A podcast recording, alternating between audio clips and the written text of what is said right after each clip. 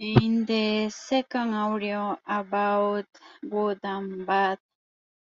teachers, in the first instance,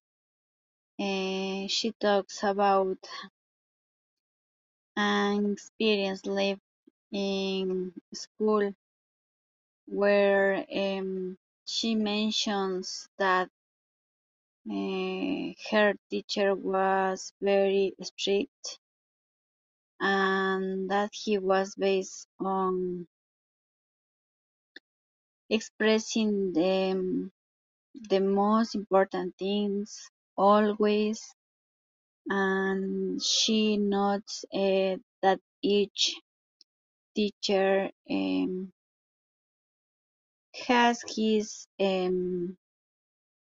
methodology of teaching and uh, while um, about bad uh, teacher um, she gives her opinion saying that a teacher who is severely strict and personal bad tempered uh, doesn't uh, teach and doesn't have the good relationship with the student. And in this case the relationship with the students is bad and the students